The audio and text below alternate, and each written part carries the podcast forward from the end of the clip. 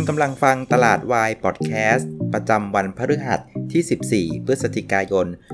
2562 รายการที่ทำให้คุณเข้าใจตลาด เข้าใจหุ้น แล้วก็พร้อมสำหรับการลงทุนในวันพรุ่งนี้ครับ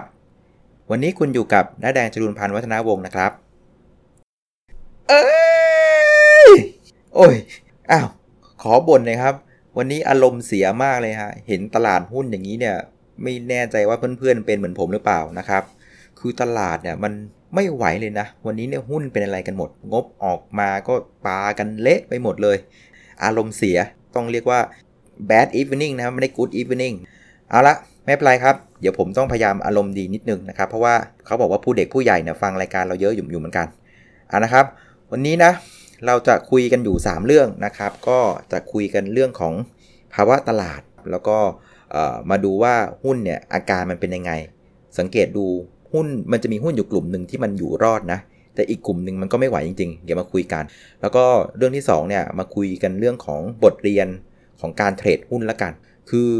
ในช่วงของสัปดาห์นี้เนี่ยมันเป็นสัปดาห์ของการประกาศงบเนาะ เดี๋ยวเรามาเรียนรู้กันว่าเก่งกำไรนะครับหรือการลงทุนในช่วงที่งบมันออกเนี่ยมันควรจะเป็นยังไง เดี๋ยวว่ากัน แล้วก็พรุ่งนี้มีหุ้น IPO อีกแล้ว หลังจาก 3 พี่น้องเนี่ย IPO ไปเรียบร้อยแล้วพรุ่งนี้เป็นตัวสุดท้ายมาดูว่าจะรอดไหม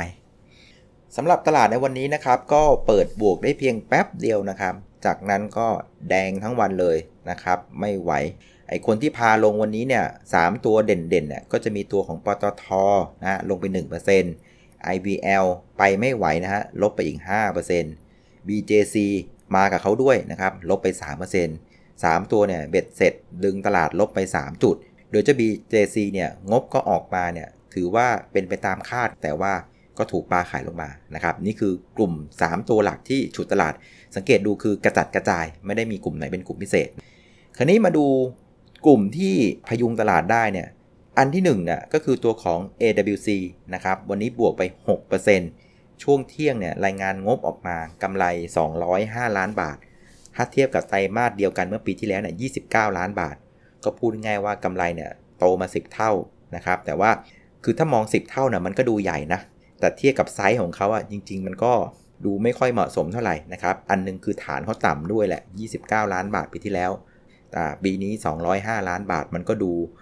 มีโกรธที่ดีแหละ แต่อาจจะไม่ค่อยสมศักดิ์ศรีของหุ้นไซส์ขนาดนี้หน่อย แต่ว่าไม่เป็นไรล่ะนะครับกำไรที่มันดูเพิ่มขึ้นมันก็ดึงให้สติสตังของคนกลับมานะครับวันนี้บวกไป6%ตัวที่2นะครับ LT นะครับก็บวกไป1%นะครับแล้วก็ตัวที่3เนี่ยจะเป็นตัวของ GPSC บวกไปอีก 1.5% 3 ตัวเนี่ยจับมัดรวมกันก็ช่วยตลาดได้ 2.3 จุด เพราะฉะนั้นข้อสังเกตนะครับของวันนี้ตลาดคือกลุ่มที่ลงเนี่ยไม่ได้มีกลุ่มใดเป็นกลุ่มพิเศษนะ หุ้นชุดที่อยากลงมันก็ลง ในทางตรงข้ามเนี่ยไอ้กลุ่มที่แบกตลาด ถ้านักทุนสังเกตดูให้ดีนะ AWC AOT GPSC ทั้ง 3 ตัวเนี่ยมีความเหมือนกันอยู่อย่างหนึ่งคือ มันเป็นเบอร์ต้น หรือว่าเบอร์หนึ่งของแต่ละอุตสาหกรรมเลยนะครับ สังเกตดู AWC เนี่ยอาจจะเรียกได้ว่าเป็นเบอร์หนึ่งของอสังหาริมทรัพย์ก็ได้นะครับ ในแง่ของ Market Cap ในแง่ของไซส์ของสินทรัพย์ที่เขามี AOT นะครับ อันนี้เบอร์หนึ่งของเรื่องของการท่องเที่ยวการขนส่งอยู่แล้ว เป็น proxy ของอุตสาหกรรมเลยนะครับ GPSC เป็นเบอร์หนึ่งของโรงไฟฟ้าที่คอย support กลุ่มปตทนะครับ ปตทไปไหน GPSC ไปด้วย เพื่อจะเห็นว่า ช่วงตลาดแย่ๆอย่างนี้นะ มันต้องเหลือแต่หุ้นเบอร์หนึ่งเท่านั้นแหละนะครับ ที่มันแบบพอจะยืนอยู่ได้ แบกตลาดอยู่ได้ ส่วนหุ้นที่ไปเกี่ยวข้องกับเรื่องของงบการเงินเนี่ย เดี๋ยวผมจะมาพูดให้ฟังในช่วงที่ 2 คือสังเกตดูในช่วงนี้เนี่ย เวลาตลาดมันไม่มีอะไรเนี่ย และเรื่องของเทรดวอลมันก็ไม่จบสักทีนะครับ อย่างที่บอกว่าตลาดใกล้ที่แนวรับสำคัญคือ 1603 200วีคเนี่ย มันก็เลยทำให้คนกังวลนะครับ ก็ อยากตัวไหนมีกำไรก็ปาไปก่อน แต่สังเกตดูตัวที่เอาอยู่คือตัวที่เป็นเบอร์หนึ่งเท่านั้น ในแง่ของนักลงทุนวันนี้นะครับ ยังคงขายต่อเนื่องนะครับ ไม่เบื่อหรือไงนะครับ นักทุนสถาบัน วันนี้ขายอีก 2,400 ล้านบาทนะครับบล็อกเกอร์ซื้อไปพันหนึ่งฝรั่งของเราซื้อติดกันไปวันที่ 4 แล้วนะครับ ซื้อไป 390นะครับแล้วก็รายย่อยเราข้อสังเกตคือวันนี้รายย่อยเนี่ยซื้อได้แค่ 884 ล้านนะ เหมือนเงินหมดเหมือนกันนะครับเริ่มเริ่มไม่กล้าซื้อแล้วใจเริ่มวิววิวมูลค่าการซื้อขายอยู่ที่ 48,000 แล้วก็เทียบกับวันก่อนหน้าเนี่ย52,000เพราะฉะนั้นวอลลุ่มก็หายด้วยเหมือนกัน เพราะงั้นภาพตลาดวันนี้สรุปคือไม่มีกลุ่มใดลงเป็นกลุ่มพิเศษ กลุ่มที่ยืนได้คือกลุ่มที่มีนัยสำคัญเป็นเบอร์หนึ่งเป็น proxy ของแต่ละอุตสาหกรรม และเป็นอุตสาหกรรมที่ดีนะ อุตสาหกรรมที่แข็งแรงเนี่ยพอจะยืนอยู่ได้นะครับ ส่วนหุ้นที่ถูกปาส่วนใหญ่เนี่ยเดี๋ยวสังเกตดูเป็นเกี่ยวกับเรื่องงบการเงินทั้งนั้นเลย สุดท้ายนะครับตลาดปิดลบไป 5.67 จุดบิดที่ 1609 นะครับ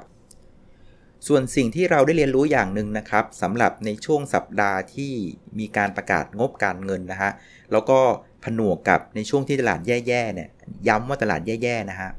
เวลาช่วงประกาศงบเนี่ยหุ้นนะฮะที่มีคุณสมบัติว่าจะยืนอยู่นะครับหนึ่งนะฮะต้องเป็นหุ้นที่มีกำไรเนี่ยทำสถิติใหม่ all time high ไอ้พวกเนี้ยถึงจะรอดนะครับอย่างในเคสวันนี้เราเห็นหุ้นอย่าง JMT เนี่ยบวกไป 3-4%ได้ เพราะงบออกมาเนี่ยเรียกว่า all time high ด้วย แล้วก็เอาชนะการคาดการณ์ของนักวิเคราะห์ได้ด้วยนะครับ อันที่2นะครับ นอกจาก all time high แล้วงบเนี่ยต้องเป็นหุ้นที่มีคุณลักษณะ เช่นว่า สามารถแก้เรื่องแย่ๆ ที่ยาวนานมาได้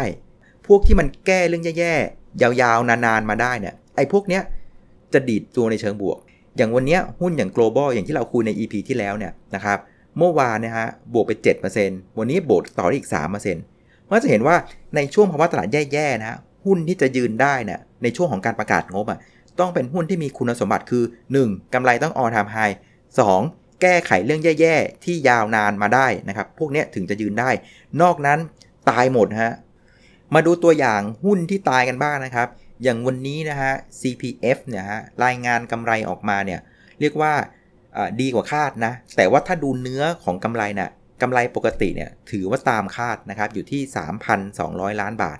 คือเพียงแค่กำไรตามคาดอะตลาดก็ขายทันทีนะครับวันนี้ CPF ลบไป1%เห็นไหมครับ ขนาดกำไรตามคาดยังโดนขาย และไอ้พวกแย่กับคาดมันไม่เละเหรอฮะตัวอย่างวันนี้นะครับอย่างหุ้น PRM นะครับที่ผมทำเองเนี่ยนะฮะ กำไรเนี่ยตลาดคาดกันไว้ประมาณ 290-300 ล้านบาท ไตรมาส3นะฮะ ปรากฏว่ากำไรออกมา 250 ล้านบาท ผิดคาดกันไปประมาณ 12%ปรากฏว่าวันนี้โดนปลาเละเลยนะครับ ถูกไม่รู้ถูกทำโทษกันซาดิสมากนะฮะ ลบไป 13%อย่างแพลน B เองนะครับกำไรต่ำกว่าตลาดคาดไป 7%โดนทำโทษไป 6% Workpoint นะฮะ อันนี้หนักกว่าอีกนะฮะ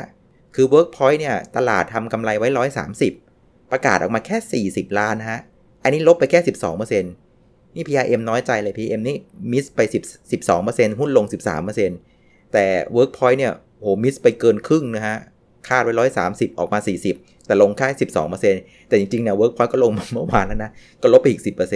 พราะฉะนั้นจะเห็นว่าในช่วงตลาดไม่ดีนะครับ อย่าเทรดหุ้นจะดีกว่า เพราะว่าเวลาตลาดไม่ดีเนี่ย ต่อให้หุ้นน่ะทำกำไรได้ตามคาด หรือดีกว่าคาดเล็กน้อยนะครับ คือการที่กำไรบวกลบ 5% 10%จากคาดการณ์อันนี้ถือว่าตามคาด หุ้นพวกนี้พร้อมที่จะถูกขายทำกำไรทันที แล้วยิ่งไปกว่านั้นนะครับ ยิ่งตัวไหนเนี่ยกำไรออกมาแย่กว่าคาด ก็เรียกว่าโดนทำโทษกัน เรียกว่ารุนแรงเกินกว่าเหตุมากนะครับงั้นหลักการนะครับสำหรับการเทรดหรือการลงทุนเนี่ยผมว่าช่วงงบออกเนี่ยอยู่เฉยๆดีกว่านะครับ รอให้งบออกแล้วย่อยข้อมูลกันตั้งสติกัน ค่อยเข้าไปก็งกำไรหรือว่าลงทุนกันดีกว่านะครับ เอาละครับพรุ่งนี้จะเจออะไรกันบ้างนะครับ เท่าที่ดูตารางคงไม่ค่อยมีประเด็นอะไรจากต่างประเทศนะครับ ผมว่าพรุ่งนี้ประเด็นของเราซะมากกว่านะครับพรุ่งนี้เนี่ยก็หยิบเรื่องนี้มาคุยกันแล้วกันนะครับ ตอนนี้นะฮะ IPO ตอนนี้ขนลุกขนพองกันใหญ่นะครับ หุ้น IPO 3 ตัวที่เข้าตลาดมานะครับ ปรากฏว่า performance นี่อาการหนัก ตัวแรกเนี่ย SHR นะครับ จองไป 5 บาท 20 นะครับก็ตอนนี้ลบไป 20%หุ้น ACE นะครับวันแรกเฟี้ยวนะฮะขึ้นไป 505 ใครไปซื้อแถวนั้นเนี่ยปรากฏว่าเจอที่ราคาปิด 4 บาท 64 เนี่ยลบไป 8%แล้ววันนี้ลบอีก 8%นะครับอาการหนักเลยก็ราคาจองอยู่ 4 บาท 40 เสียวแทนนะครับ ส่วนตัวที่ 3 วันนี้นะครับ BC นะครับลบไปเรียกว่าฟลอร์เลยแล้วกัน 30%จากราคาจองเพราะฉะนั้นสังเกตว่าหุ้น IPO ตอนนี้นะฮะ นักลงทุนเองก็ไม่มีใครกล้ามองอนาคตนะฮะ ยิ่งคนที่ได้หุ้นจองมาเนี่ยเรียกว่าก็พร้อมกันปลาอยู่แล้วนะฮะ เพราะฉะนั้นผมก็ว่าในช่วงตลาดไม่ดีเนี่ยผมว่าก็การการเข้าไปเก็งอะไรในหุ้น IPO เนี่ยถือว่าค่อนข้างยากนะครับสำหรับพรุ่งนี้เนี่ยหุ้น IPO เนี่ยชื่อว่า TPS นะครับ ชื่อเต็มๆ คือ The Practical Solution นะครับ ราคาพา 50 สตางค์ราคาจอง 2 บาท 50นะครับเข้าตลาดด้วยเกณฑ์ profit test อันนี้ยังพอพอพอพอมีลุ้นหน่อยนะครับ เพราะว่า PE ratio อยู่ 11 เท่านะครับ เทียบกับ 3 ท่านที่เทรดกันไปเนี่ย ก็ถือว่าโอเคหน่อย ส่วนในเชิงของ Set Index เองนะอย่างที่บอกมาตลอดนะครับ สัปดาห์นี้นะครับ จุดสำคัญที่สุดในมุมมองของผมคือเซตจะต้องปิดไม่ต่ำกว่าเส้นค่าเฉลี่ย 200 สัปดาห์นะครับ ก็อยู่ที่ 1603 เพราะฉะนั้นพรุ่งนี้วันศุกร์เนี่ยเป็นโอกาสสุดท้ายแล้วนะครับ เพราะว่าถ้าเกิดใครดูกราฟย้อนถัดไปเนี่ยในช่วง หลายเดือนที่ผ่านมาเนี่ยเรามาหลุดเส้นค่าเฉลี่ย 200 วันตอนสัปดาห์สุดท้ายของเดือนตุลานะครับ แล้วก็สัปดาห์แรกของเดือนพฤศจิกา แล้วก็สัปดาห์ที่แล้วเนี่ยก็สามารถกลับขึ้นมาได้นะครับ แต่ว่าช่วงเนี้ยมันเริ่มแผ่วแผ่วแผ่วลงมาละ แล้ววันนี้ปิดที่ 1609 ต้องมาลุ้นกันนะครับ ถ้าเกิดว่าพรุ่งนี้เนี่ยปิดต่ำกว่า 1603เนี่ยผมว่านักลงทุนระยะกลางระยะยาวนะผมว่ามีถอดใจเหมือนกันนะ ราะฉะนั้นสิ่งที่เราจะต้องลุ้นในคืนนี้หรือพรุ่งนี้นะ หวังว่าคงจะมีข่าวอะไรดีๆ เข้ามาช่วยดันตลาดได้บ้าง ถ้าเกิดไม่มีเนี่ยแอบเสียวอยู่เหมือนกัน เอาละครับ วันนี้ก็ได้ระบายอารมณ์บ่นเรื่องตลาดกันไปแล้วนะฮะ กองทุนเผาๆได้แล้วนะ ขายมาเยอะละนะครับ ส่วนเรื่องที่เราได้เรียนรู้วันนี้นะครับ ได้เรียนรู้ว่าช่วงตลาดแย่ๆเนี่ย ทางที่ดีเนี่ยหลบเรื่องการเทรดหุ้น การเก็งกำไรเกี่ยวกับงบดีกว่า เพราะเวลาตลาดแย่ๆเนี่ย หุ้นส่วนใหญ่ ต่อให้กำไรตามคาด ก็ถูกขาย แย่กว่าคาด ถูกทำโทษอย่างหนักไอตัวที่มันจะรอดมันเหลือเพียงไม่กี่ตัวนะครับเพราะฉะนั้นก็หลบๆไปดีกว่า ช่วงงบออก เดี๋ยวงบเสร็จมาว่ากันใหม่นะครับ ส่วนพวกนี้นะครับก็หลักๆก็เป็นเรื่องของหุ้น IPO นี่แหละ ขอให้รอดปลอดภัยกันทุกคนละกันนะครับ แล้วก็หวังว่าคืนนี้คงจะมีข่าวดีๆ มาช่วยผลักดันตลาดให้ปิดไม่ต่ำกว่า 1603 สัปดาห์นี้ด้วยแล้วกันนะครับ สาธุ วันนี้ลาไปก่อนนะครับทำใจล่มๆ นอนหลับฝันดี สวัสดีครับ